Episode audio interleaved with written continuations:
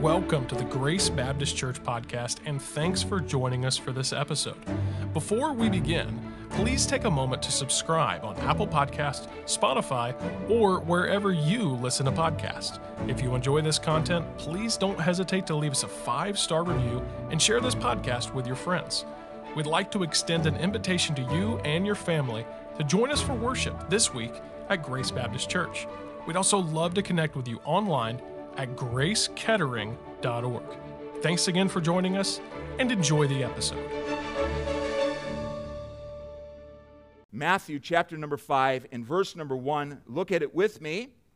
And seeing the multitudes, he, Jesus, went up into a mountain. And when he was set, his disciples came unto him. And he opened his mouth and taught them, saying, Blessed are the poor in spirit for theirs is the kingdom of heaven. Blessed are they that mourn, for they shall be comforted. Blessed are the meek, for they shall inherit the earth. Blessed are they which do hunger and thirst after righteousness, for they shall be filled. Blessed are the merciful, for they shall obtain mercy. Blessed are the pure in heart, for they shall see God. Blessed are the peacemakers, for they shall be called the children of God. Blessed are they which are persecuted for righteousness' sake, for theirs is the kingdom of heaven. Blessed are ye when men shall revile you and persecute you, and shall say all manner of evil against you falsely for my sake. Rejoice and be exceeding glad, for great is your reward in heaven for so persecuted they the prophets which were before you. You go on in verses 13 through 16, we find that he tells us you're salt and you're light. But all of that flows out of a life that's living according to the um, teachings of Jesus Christ. Let's pray and ask God to bless our time together. Our Father, we are grateful to be here this morning. Truly, we are. Thank you for allowing us to have this day, designing it for us to have a, a day to set aside to gather with your people and around your word. Lord, uh, we don't do this out of religious duty. Uh, truly, we do this because we get to. It's our privilege, it's our joy to be able to gather together in this place.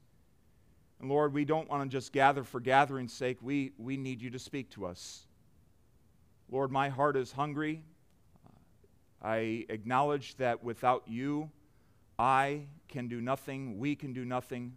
Lord, even without you, this, this meeting is very futile, it's worthless, it, it has no point. So, Lord, we just acknowledge as we stand here before you this morning that we need you. We need your word to speak to our hearts. Lord, we need your Holy Spirit to illuminate your truth. Lord, we need you to take your truth and touch our hearts so that we are, are motivated to do according to your truth, to not just be hearers of the word, but to be doers also.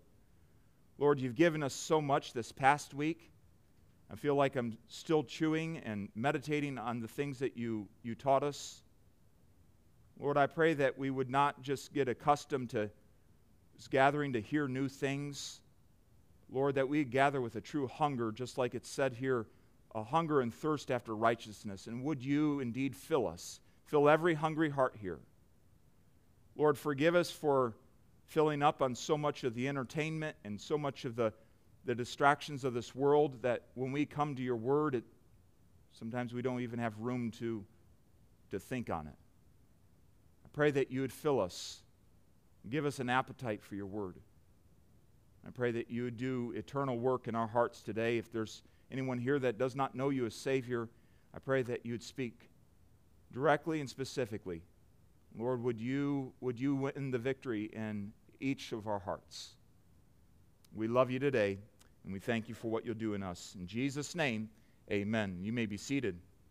Thank you for standing.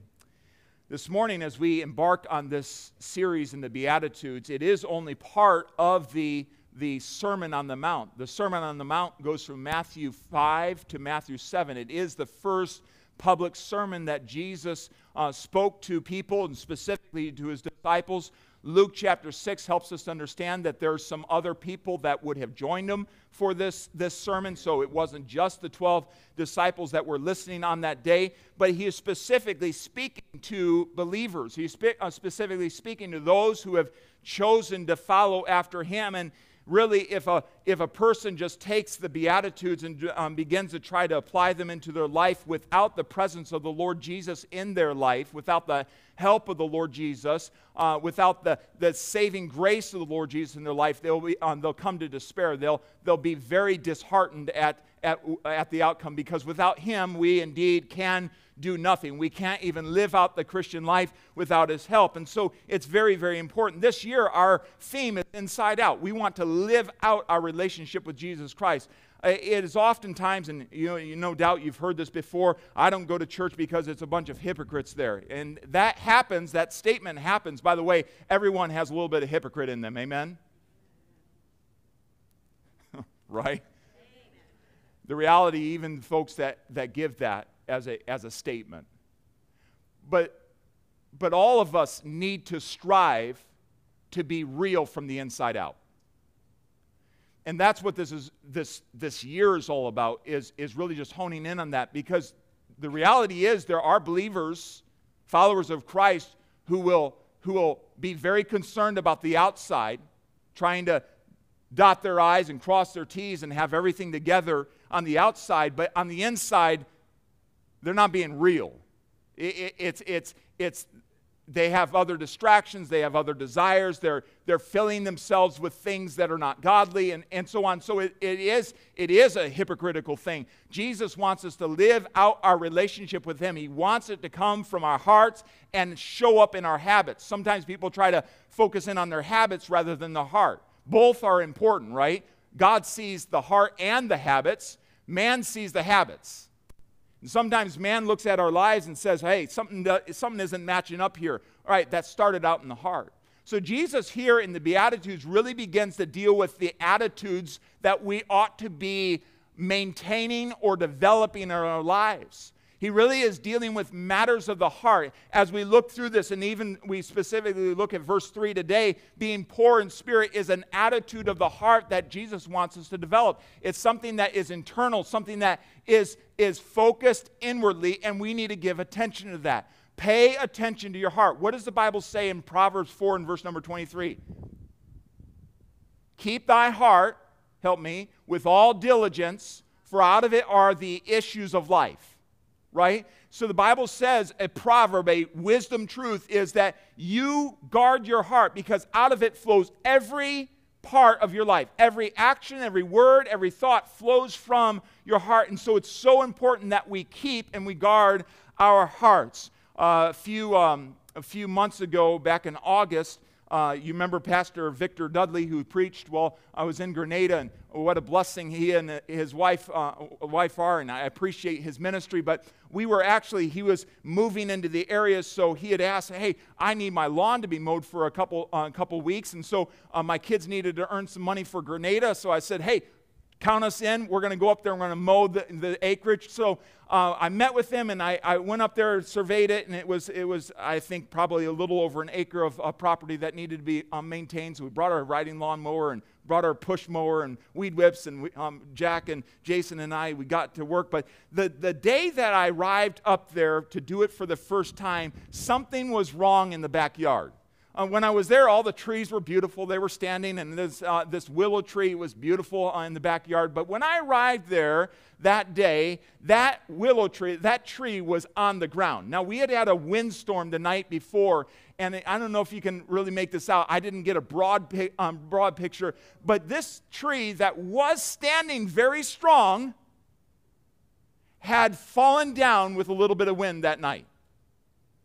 And you know what was amazing about this? I sent him some pictures because it just missed his gutters. I mean, it, it, it, it brushed the gutters, it just missed the power line. God was really watching out for him in this situation. It, it missed everything, it just landed perfectly on the ground. But the fact is, that tree was rotten on the inside.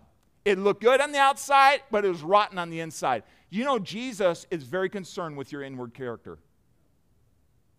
And friends, you and I we, we focus so much on the externals. How do I appear to people? How do I come off to people? But if the heart is not right, if the attitude of my life is not right, there will be trouble some point along the way.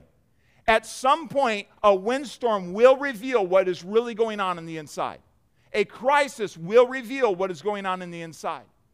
And we need to give attention to the matters of the heart. We need to give attention to the matters of our attitudes. So the Beatitudes is really uh, Jesus saying, I'm going to bless certain attitudes of the heart. I'm going to bless certain mindsets of the heart. I want you to develop these in your life. The blessed life is a life that will continue to stand even when the winds of time come, even when there's storms, even when there's great crisis. And it's then that the grace of God, the grace of God can uphold and bring you through and make you stronger through that through that difficulty. We've looked at Matthew 5 verses 11 through 12. Our focus this morning is going to be on verse number 3 and we'll take a beatitude a week and study on it and sit on it, meditate upon it. I want us to know that beatitudes just simply means a brief blessing a brief blessing that the Lord is giving. The Beatitudes are a part of this Sermon on the Mount, a much larger sermon, but it's well known. I hope that you'll not allow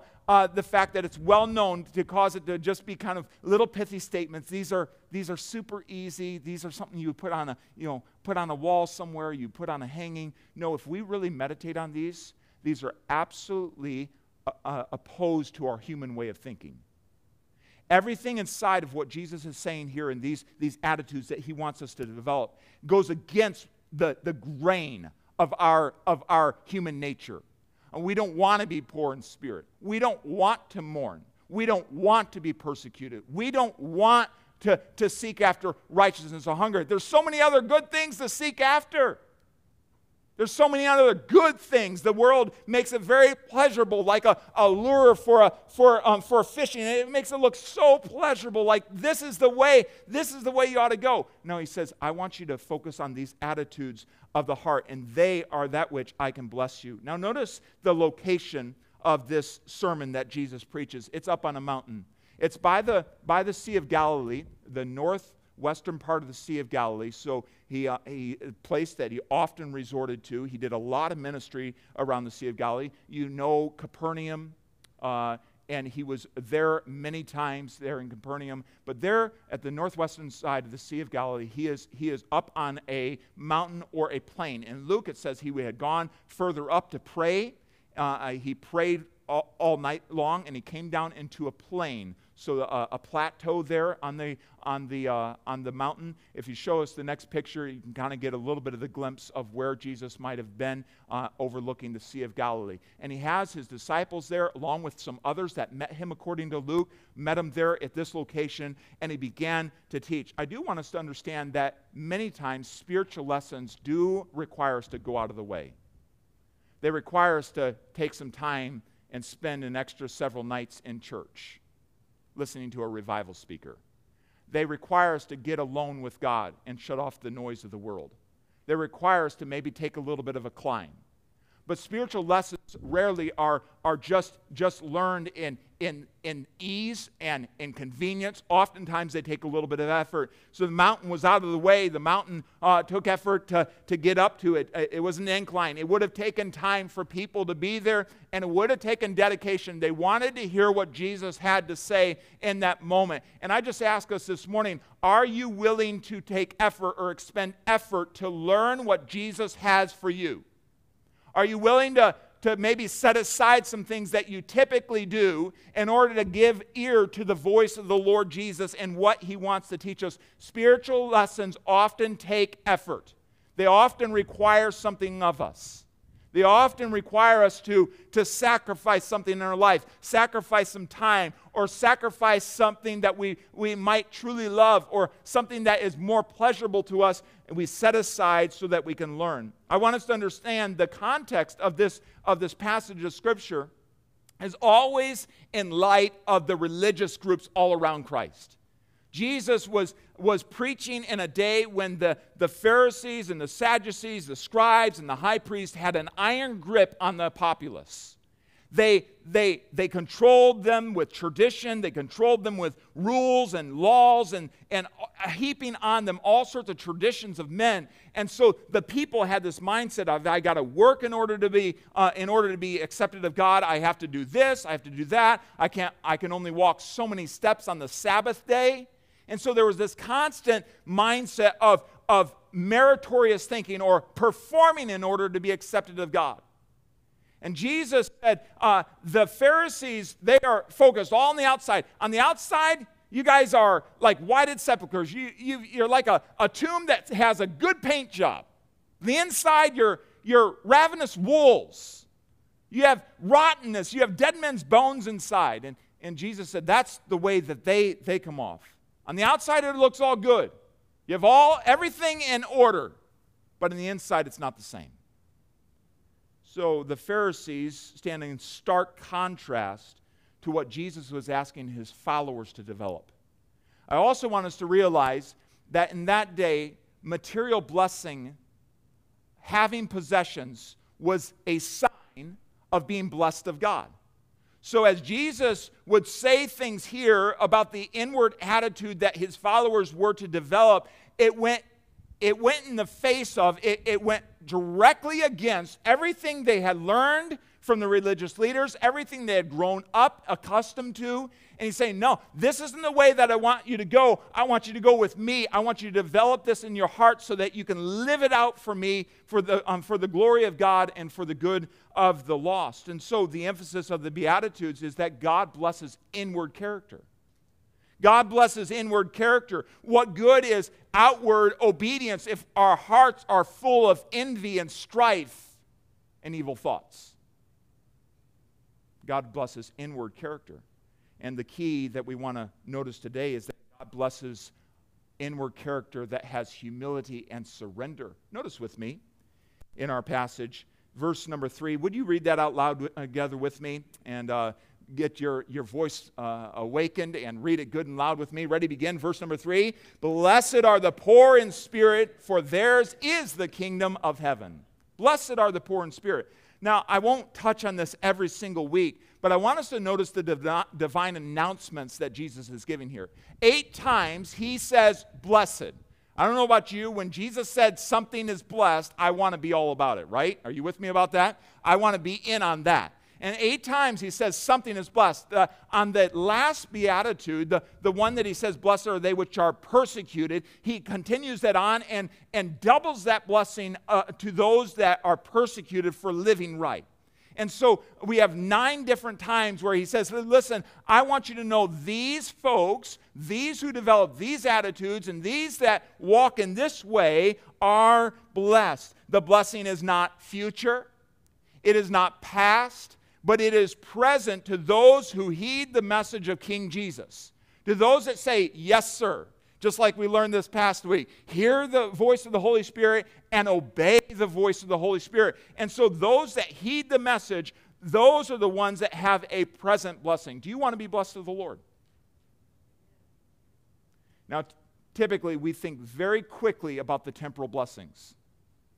But Jesus, again, is not speaking about you just having a nice car. That's what the consumeristic religion of our day has done to blessing. And I want us to realize that that was the same in that day, just they didn't have Lexuses to drive or whatever. They had, you know, name brand chariots or whatever they had. I don't know. You know, special breed of donkey. Oswald Chambers writes on the Sermon on the Mount, he said, Blessed are, and his hearers must have been staggered by what followed. According to Jesus Christ, they were to be blessed in each condition from, uh, that from earliest childhood they had been taught to regard as a curse. What Jesus is about to say in their minds is just revolutionary. No, no, no, no. There's no blessing in being poor in spirit. And he continues on our Lord was speaking to Jews, and they believed that the sign of the blessing of God was material prosperity in every shape and form. And yet Jesus said, Blessed are you for exactly the opposite. Blessed are the poor in spirit. Blessed are they who mourn. Now think about that. In their day, this was this went against their thinking And friends, in our day, it goes against our thinking. When you talk about blessing of God, many people, most people are going to think about material possessions. I'm blessed of God, so I have such and such. I'm blessed of God, so I, I, I, I don't have this, this physical problem. I'm, I'm blessed of God, and we think of um, physical, material, temporal things. We as Americans think of blessing, and oftentimes we'll say, We live in a blessed nation. We live in a blessed nation. And while I don't disagree with that, and I thank the Lord for the blessings that we have experienced, many of the things we call blessings are not the real blessings of God are not the, the true blessings that we find here in this passage of Scripture. Oftentimes we think of blessing just as our wealth, just as the technology that we enjoy, or the convenience that we have, or the, the power that we, we have in the world, or, or the medical achievements. These are all the blessings. We always look to something that is tangible, something that is, is, is physical. Jesus' blessings are far beyond that. Oh, how we need to learn that. We were a blessed nation when we regarded God as the Lord. Blessed is the nation whose God is the Lord, Psalm 33 says. That was true blessing. And we're watching that God is removing the blessing and, and some of the, the, the consequential mm, surface blessings around it, if you want, you want to say, uh, the, the temporal things around it that came as a result of saying, You're the Lord and we honor you. I'll tell you what, there was nothing more impactful to me than to stand in that government school down in Grenada and hear songs of Christ being sung, led by the teachers, and listen to the headmaster saying, We need God's word in our schools. And I started sharing that around with folks here in our own town. They said, That would be amazing if that happened in, in, our, in our country. That was, that was the day when we had true blessing, when we were acknowledging God as the Lord. You know what? When we acknowledge God as the Lord, there's a lot of tangibles that come along with that, blessings that come along with that. You watch as God removes his hand of blessing upon our nation because we stop saying, You're the Lord. We stopped acknowledging him. The Bible says in Colossians 2 and verse number 8, it says, Beware lest any man spoil you through philosophy or vain deceit after the traditions of men, after the rudiments of the world, and not after Christ. You know, we can be spoiled by the mindset that blessings, the blessings of God, are only temporal. The world thinks that way. And you know what? Much of Christianity in our country has begun to think that way. In fact, there are whole groups of people that, that center their ministry around temporal blessings as, the, as a sign of God's blessings. If you have this, if you have wealth, if you have health, then you're blessed of God. And that's exactly what Jesus was dealing with the Pharisees in that day. That was their mindset. If you have possessions, if you have prominence, if you have positions, if you have provision, if you have pleasure, then you're blessed of God. Jesus was speaking very differently here. Blessed are the poor in spirit. Luke 12 and verse number 15, and he said unto them, Take heed and beware of covetousness, for a man's life consisteth not in the abundance of the things which he possesseth.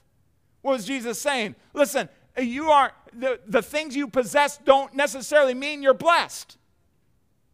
There are a lot of people in this life who have everything they can money can buy, but they don't have the blessing of God upon their life. They don't have the blessing of peace in their life.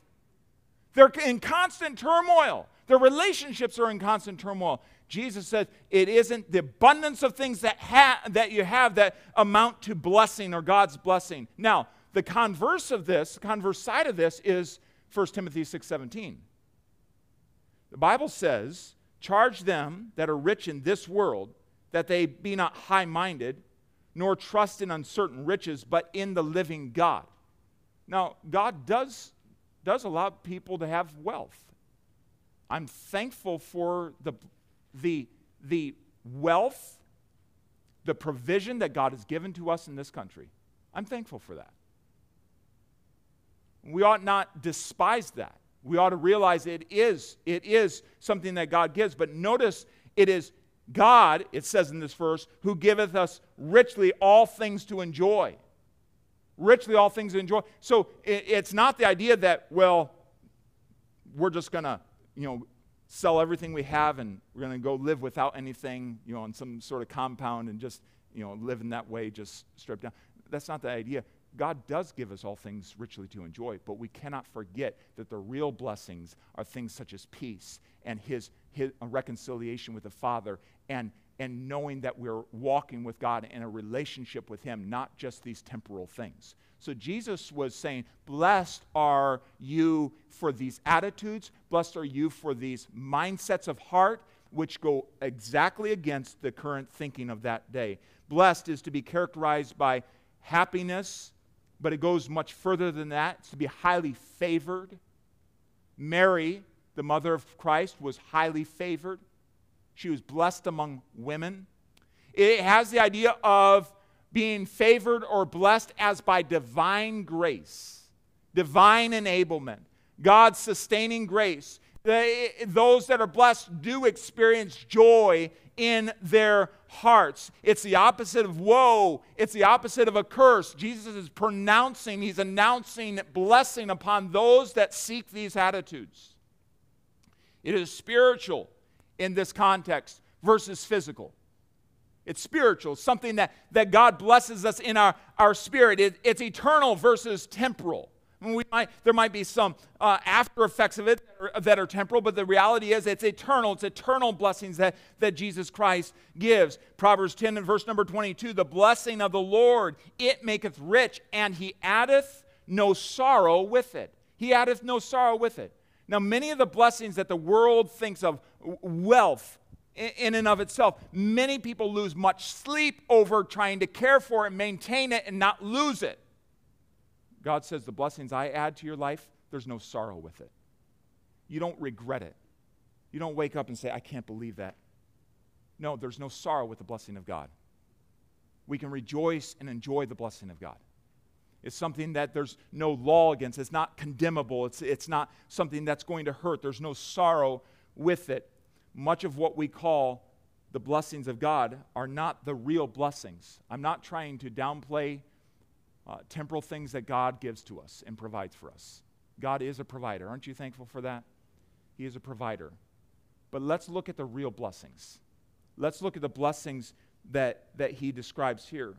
Let's think about the fact that we're blessed today because he showed mercy on our sinful souls. What do you think about that? Mercy. I didn't deserve it. You don't deserve it. What about the fact that you can have a personal relationship with your Creator? People wonder, why am I here? What's my purpose in life? You can have a personal relationship with your Creator that, that reveals that, that helps you to understand that. What about, as a believer, grace to help in time of need? Hebrews 4 and verse number 16. At any time, you can go into the throne room of God and ask Him for grace to help in time of need. Wow, what a blessing. What a true blessing. What about that present help in trouble that the psalmist speaks about? He's, he's always there. He's a present help. He's, he's nearby. He's like, he's like at the, on the Sea of Galilee when Peter stepped out and began to look at the waves and, and he goes, he, he begins to sink and the Lord was right there to give him a hand. He's a present help in trouble. Yes, what a blessing. What about the fruit of the Spirit? Love and joy and peace. The Bible says there's no peace, saith my God to the wicked. Those that are apart from God, he says there's no peace. There's no, there's no calm of mind, no calm of heart. There's a constant striving. Am I good enough for God? Have I arrived? There's a constant working. There's a constant motion. But to, to the believer, he says, I give you peace the world you shall have tribulation, but be of good cheer. I have overcome the world. No matter what happens in your life, I promise you I can give you peace even through the most difficult of times. What a blessing. What a blessing. Think about the long suffering that He gives us through the power of the Holy Spirit to be able to suffer long in difficult circumstances, to persevere, gentleness, goodness, temperance, faith, all these blessings that He gives us by the power of the Holy Spirit. And we humbly ask Him for it. He says, blessed. Blessed. Eight times and even nine, doubling it on the last, he announces blessing to those that develop attitudes and will follow his way. Don't you want to be blessed? Don't you want to develop and develop the mindset that Christ was preaching here in this day? I certainly do, and we ought to ask the Lord to help us with that. But notice not just the, the, the divine announcement that Jesus was giving that was very countercultural, but good, good for us and, and to the glory of God. But notice the humble spirit, the humble attitude that he was, he was specifically um, giving a blessing to. He says, Blessed are the poor in spirit. Let's say that together. Blessed are the poor in spirit. He says, Those that are destitute in spirit, those that, that, that are beggarly in spirit. You say, I don't want to be that. Well, most of the world doesn't. In fact, inside of us, something revolts against that. You mean I don't have what it takes to live this life? I don't have what it takes to have victory? I don't have what it takes to go through life? No, he says, listen, I want you to I want you to know there's a special blessing to those who recognize themselves as poor and destitute before God. As in very need, very much in need before God. The, the verb here is the idea, or the, the, the original word is uh, the idea of, of kind of a crouching. It's a very graphic word, crouching like a beggar, one that is hunched over, one that is, that is uh, laboring under the, the sense of their own need. They have gone without, and the idea is not, not physical, it's very, very much spiritual, an attitude of heart that before my Creator, before Almighty God, I have great need. I am destitute. I don't have anything. We find this in the book of John chapter 15 and verse number 5, when Jesus said, You abide in me and I in you. For without me ye can do what? Nothing. Nothing. That is the spirit that Jesus was preaching on that day in that particular message. Without me, friends, you can do nothing. Nothing at all. That is the spirit that he was wanting to develop in his followers over and over again. Romans 12 and verse number 3 For this I say, through the grace given unto me to every man that is among you not to think of himself more highly than he ought to think. I don't know about you. We don't have to be encouraged to think more highly of ourselves. We do have to um, be encouraged to think less highly of ourselves. What Jesus was getting at here is I want in you a humble spirit.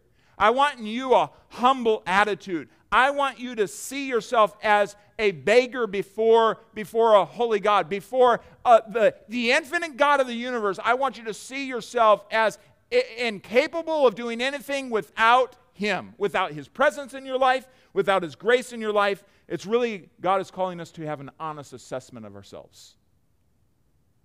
It is easy for us to misassess ourselves. It's easy for us to wake up and go into the day, I'm doing pretty good if we take a look into the perfect law of liberty, the mirror of God's word, we realize, you know what? I have needs today.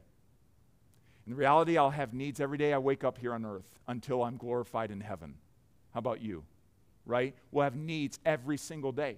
We, we are beggarly before Him. He's calling us to humility, not a false humility. Now, some people will go around saying, I'm just worthless. Right?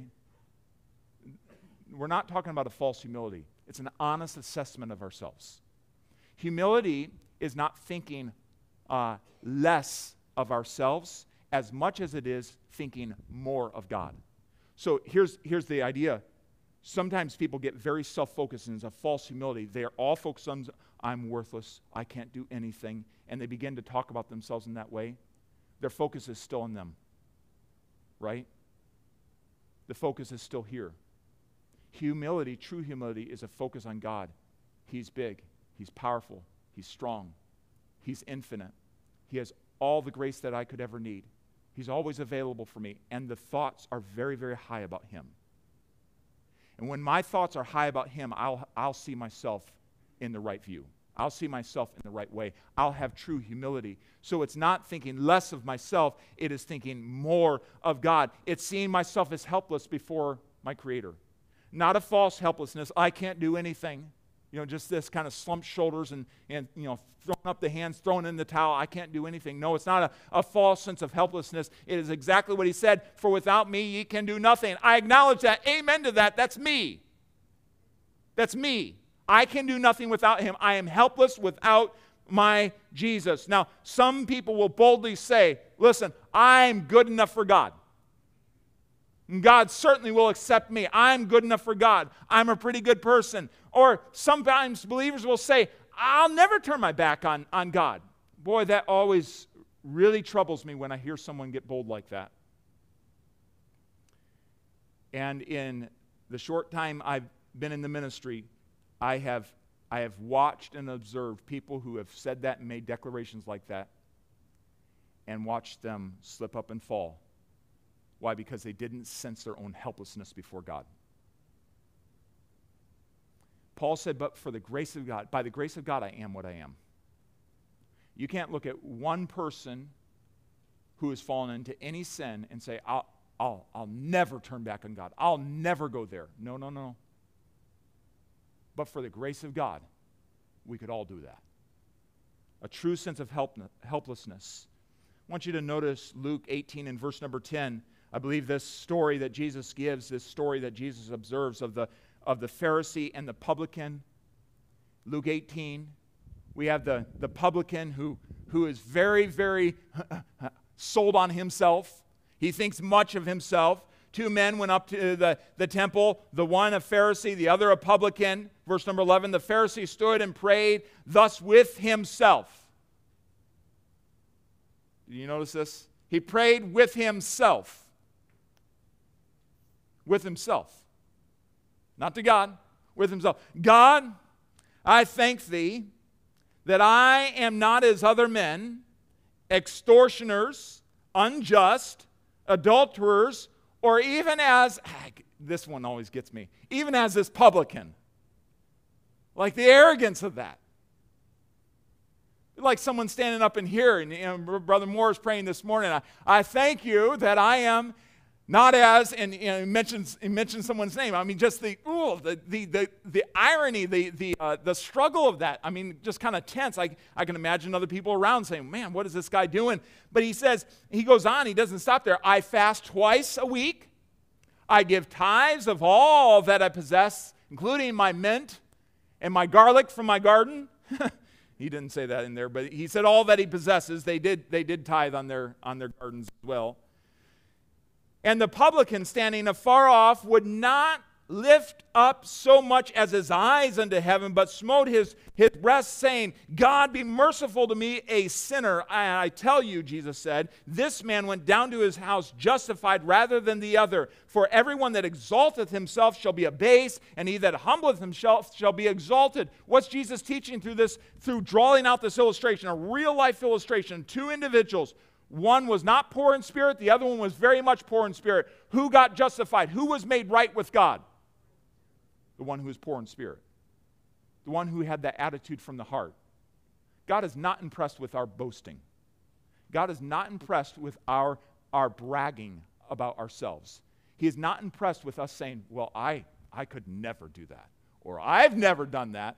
Every once in a while, uh, in the raising of children, I uh, find this very interesting. One will get called out for being in trouble, right? And um, especially in the youngers, they learn as they grow up uh, that it isn't proper to do this. And they immediately chime up, Well, I didn't do that. Back down. uh, don't be so prideful, right? I didn't do that. Well, I didn't say that. And, and it's amazing how we, as as individuals can be very arrogant. We see something happening in someone else's life. Well, I didn't do that. No, we need a spirit even in relation to that. By the way, the Bible says, Galatians 6 and verse number 1 Brethren, if a man be overtaken in a fault, ye which are spiritual, restore such a one in a spirit of meekness. Do you know how important a poorness in spirit is in regards to helping erring brothers and sisters? How much uh, of a realization that I, I have the capacity, because I have flesh that is wicked, I have the capacity to do any sin. And so there's a poorness in spirit that Jesus is calling upon them to maintain and to develop. McDonald says this does not refer to a natural disposition, but to one's deliberate choice and discipline. It's something that I'm deliberately working on. This week, we need to deliberately seek God for a poorness in our spirit, for a, a desire in our spirit to be humble before God. Uh, these, in this case, as we've noticed, the, the, the beatitude is very countercultural.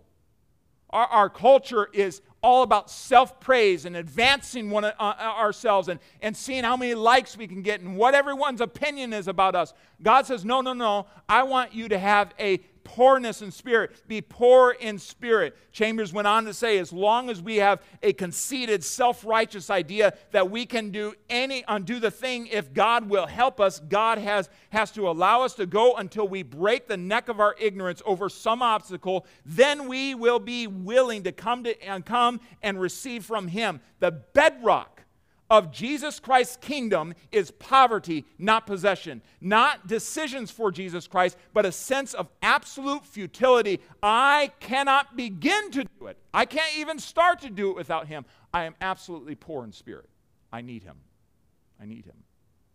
The reason you and I don't experience the grace of God in our life, the blessing of God in our life, is because we have not come to that point. I cannot do anything without Him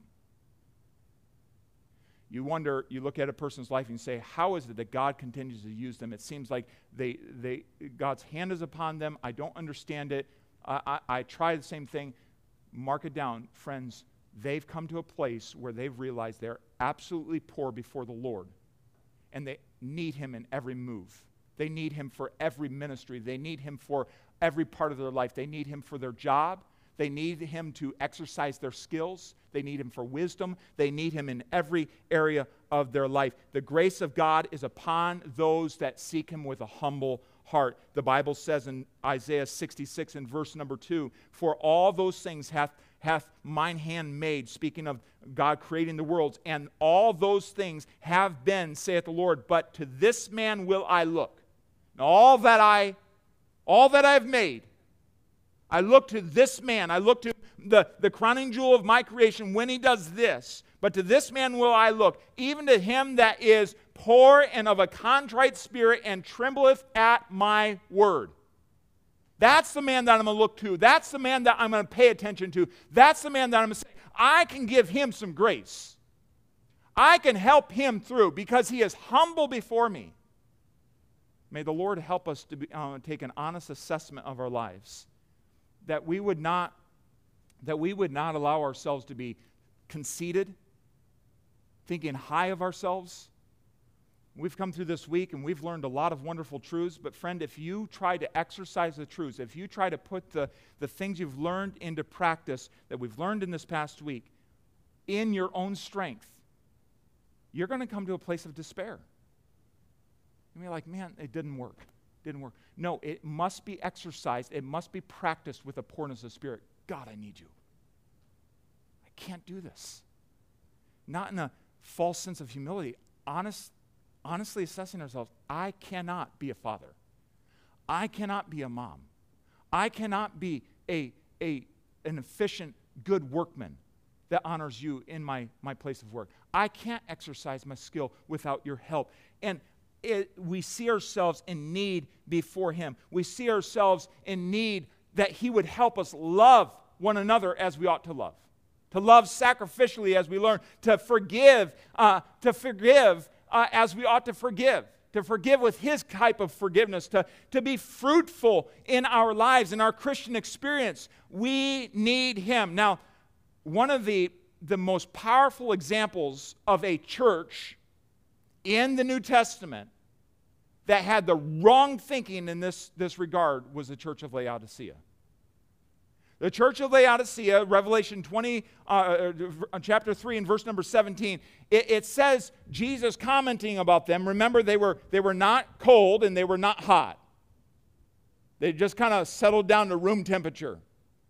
Lovely. Lovely. Uh, not, not super awesome.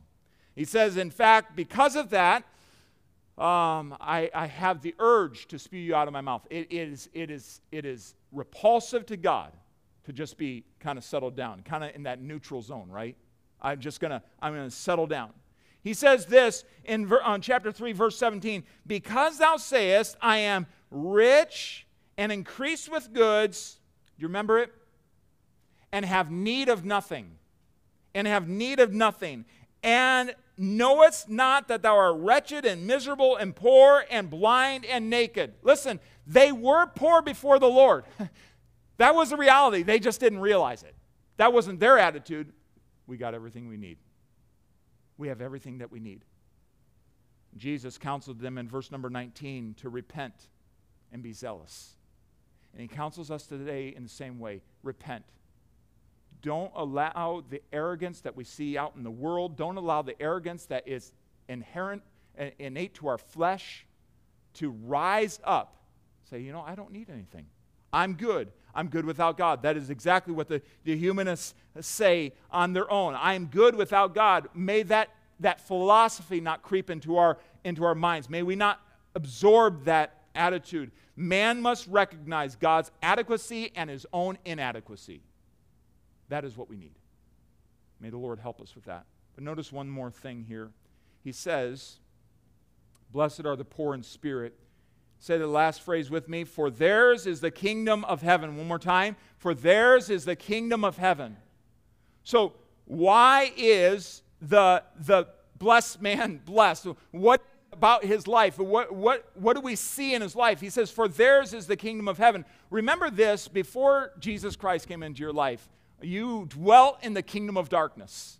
You were in the kingdom that was ruled and operated, was governed by Satan. You were a child of darkness. You were an enemy of God. Your flesh dominated every decision that you made. In fact, you had to obey. According to Romans 6, you had to obey the impulses of your flesh. The fact is that the, at the cross, when you came by faith to Jesus Christ, your old man died and a new man came to live within. It became a reality. You now have the opportunity to say yes to Jesus. You're under the control of Him. In fact, the Bible says in Colossians 1 and 13, who hath delivered us from the power of darkness and hath translated us into the kingdom of His dear Son. That's not a future thing. He's done that at the moment of salvation. We were translated into the kingdom of His dear Son. Why are the poor in spirit blessed? Because theirs, their reality, their, the kingdom they exist in, the kingdom they live in, is the kingdom of heaven. It is the authority of God, it's the reign of God. They no longer rule their own life, but they're under the rule of Christ. Listen, those that are poor in spirit recognize I don't need to go the flesh's way anymore. I don't need to go that way. I don't need to be subservient to Satan anymore. I don't have to listen to my flesh. I can yield my, my members uh, uh, uh, uh, uh as instruments of righteousness, not as instruments of, of, of darkness. I don't have to sin anymore. I don't have to continue in that way. And so here we see that Jesus says they're blessed because they live a surrendered life, not only a humble attitude, but a surrendered life. The Bible says in Philippians 3 and, uh, 2 and verse number 30 3 and verse number 20. I'll get it. For our conversation, our lifestyle is in heaven. In heaven, we have a different kingdom that we're operating in. We have a different kingdom that we're living out our lives in. We aren't living for this kingdom here on earth. We are to be good citizens. We are to obey. We are to be a part of society. But the fact is, our heavenly citizenship is in heaven with Him. We have a different conversation now. We have a different life that's being lived out now. The kingdom of heaven here means the reign of God in the heart and life. Before you were saved, you lived as you pleased. You lived according to the, the prince and the power of the air. You lived according to your own flesh's, your, your own fleshly desires. But now we live in the kingdom of God. We live in the kingdom of heaven. There's two, uh, two, two applications, if you will, of the Sermon on the Mount as a whole. One is a very literal application that it serves, the Sermon on the Mount serves as a constitution, the way that, that the kingdom of Christ is going to be, uh, is going to be operated. Uh, in his coming kingdom. It, it, uh, it, serves as a constitution. It is, a, it is literal in that way. But the Sermon on the Mount also explains the type of kingdom or rulership God is to have in your life and in my life right now, in your hearts. The kingdom has not come yet. We're looking forward to one day that thousand year rule of Jesus Christ. After he comes back, his second coming comes down for, for Armageddon, and with one word of his mouth, he destroys all the armies of the world that have, um, that have come against Israel, and then he sets up that literal 1,000 year reign. And you know what? That's going to be a reign of righteousness. That's going to be a beautiful time where an absolutely perfect leader, a perfect leader that the world is seeking and craving after today, will one day sit on the throne of David. His name is Jesus Christ, and this is going to be the Constitution. But right now, we don't have to wait for that. That is what He wants to be happening in our lives. The reason there's a blessing to those that are poor in spirit because theirs is the kingdom of heaven. They have realized their absolute need for God and they've surrendered their life. Lord, whatever you want from me. Thy will be done. Thy will be done. We find in the later on in this passage of scripture, Matthew 6 and verse number 10, the, thy kingdom come is the prayer. Thy will be done on earth as it is in heaven. That is the heart of the, the kingdom follower, the, the follower of Jesus Christ. That's his heart. I want your will to be done in my life. I, exactly what you want done in heaven, or you determine would happen in heaven, is to be done in my heart. I want to follow your will. Your will is my highest priority. We cannot know the blessing of God apart from absolute surrender. We can't enjoy the blessing that Jesus is talking about here apart from absolute surrender. Humility and absolute surrender. The Bible calls us in Romans 12 and verse number 1 on the basis of us being saved and brought into this glorious kingdom of his dear son he says, On the basis of that, I beseech you, therefore, brethren, by the mercies of God, that you would present your bodies a living sacrifice, wholly acceptable unto Him, which is your reasonable service. Absolute surrender. Once you sacrifice something, it's sacrificed. It's a total sacrifice. Only then can we love God as we ought to love. Only then can we fulfill His purposes as we ought to. Jesus Himself exemplified this when He prayed in the garden. Uh, Father, if it be your will, let this cup pass from me. Nevertheless, not my will, but thine be done. What a perfect pattern for us. Absolute surrender. Yours is the kingdom. I want your kingdom to have absolute sway in my life. Andrew Murray said the condition for obtaining God's full blessing is absolute surrender to Him. And that is something that we've lost in this day. We hear God speak, maybe even through a message or even a message this past week, and we confer with others. Is this what I ought to do? Is this what I ought to say? Is this the, the thing that I ought to follow through in? And we don't heed the voice of the Holy Spirit. We don't say yes to Him. We, we, we reason about it. We justify it. We talk it through. Well, I'll take a, a week and pray on that. Now, sometimes we have to discern the will of the Lord, but the reality is, many times when the Holy Spirit speaks, we know exactly what to do. And the only thing that is needed is to say, Yes, sir. I'll do it. Absolute surrender. So those who are poor in spirit, they know I can't draw close to God without God. I can't serve without His divine enablement. I can't fill myself with the Holy Spirit of God. These aren't things I can do. I cannot do anything without Jesus. I need Him. I hope that's your spirit today. I need Him. Now, let me just bring this around. This isn't, this isn't God's not looking for a bunch of whoop puppies. You understand what I'm saying? Uh, I'm weak. He's strong. I can do all things through Christ, which strengtheneth me. And there is great victory to be had when we realize our position before an infinite God. Finite me before an infinite God. Temporal me I have an expiration date before an infinite, immortal God. Why would I think high of myself? I don't know if I'll make it to tomorrow. Why would I think high of myself like I, I can tell God what to do? No. Poorness in spirit. God, I need you so much. Let's finish this up with an illustration. You know it well, the life of Peter. Peter illustrates this so very, very well. Do you remember that interaction as Jesus was, was there in the Garden of Gethsemane? And uh, Jesus is talking about the death that he's going to be, he's going to be facing. And Peter says to him, he says, Though all men shall be offended because of thee, yet will I never be offended. You know, when we just read the Bible, it's kind of, it's kind of interesting. Now, you and I have probably been there at some point in our life, our, our spiritual journey. I've heard, I've heard believers, and unfortunately, I've said that on those types of things. I'll never be offended. John uh, 21, Jesus comes to him after he had been nigh the, uh, the fireside. Do you remember this week reading in that? If you're reading through the, the one year Bible, you read about that, uh, that, that dialogue, and it was really, really uncomfortable to, to watch that go down with Peter and, and, and those, those, um, those damsels, those uh, young ladies that came to him. You're with, you're with that guy. You're with that Jesus. You're, you're Galilean. I, your speech even betrays you. You're with him. And, and he, he vehemently opposed and even cursed. And he says, I know not the man. The Bible says, as soon as he had denied Christ three times, that cock crew.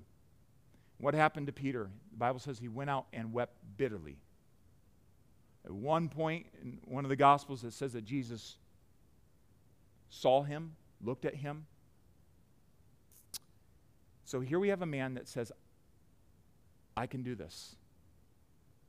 I got this Christian life thing. I'll stand for Jesus. I won't be like the others who've, who've fallen away. Not me. I'll not be offended. I'll not be tripped up what, by what's going to happen. You know what's amazing is in John 21, Jesus comes to him, you know the scenario at the seashore where Jesus asks him three times, Peter, do you love me?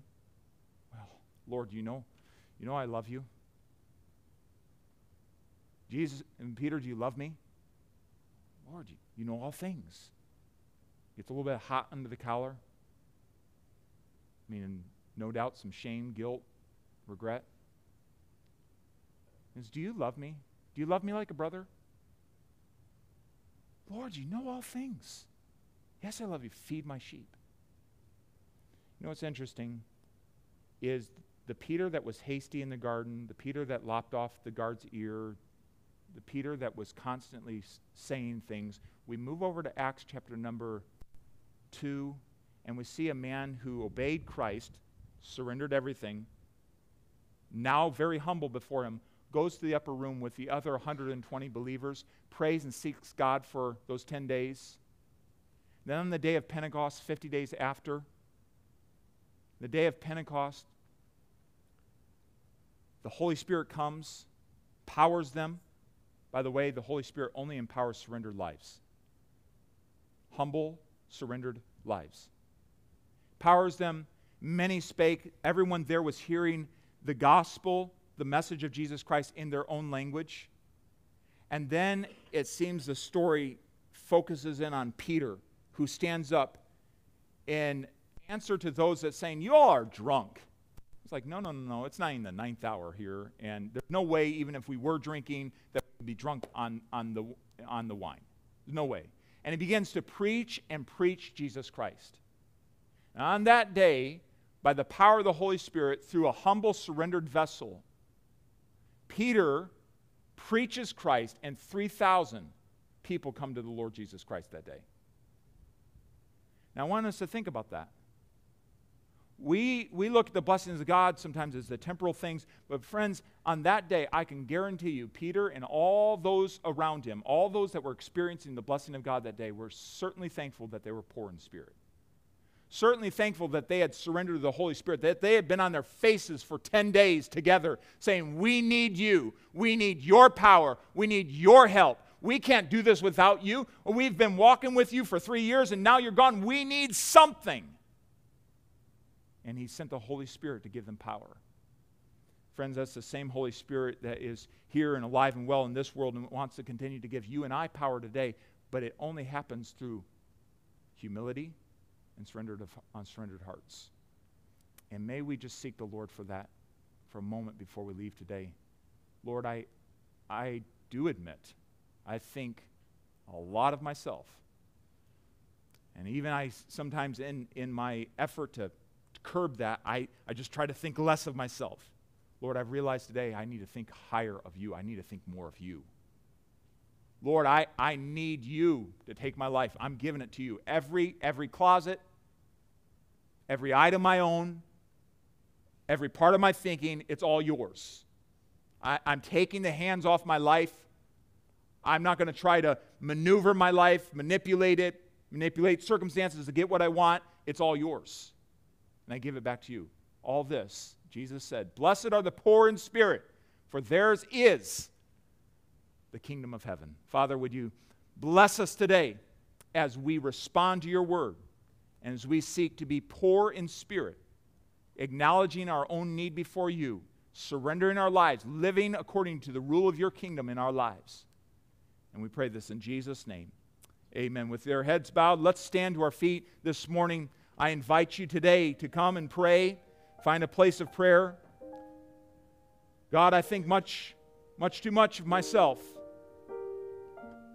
I see my need to focus on you and to pray and to think high of you. Think of your greatness. Lord, today I'm giving myself 100% to you. Hands are off my life. As the music plays, you find a place to pray and do business with the Lord. Thank you for listening to this podcast. To learn more about Grace Baptist or how to have eternal life, visit gracekettering.org. And remember, you are always welcome at Grace Baptist Church.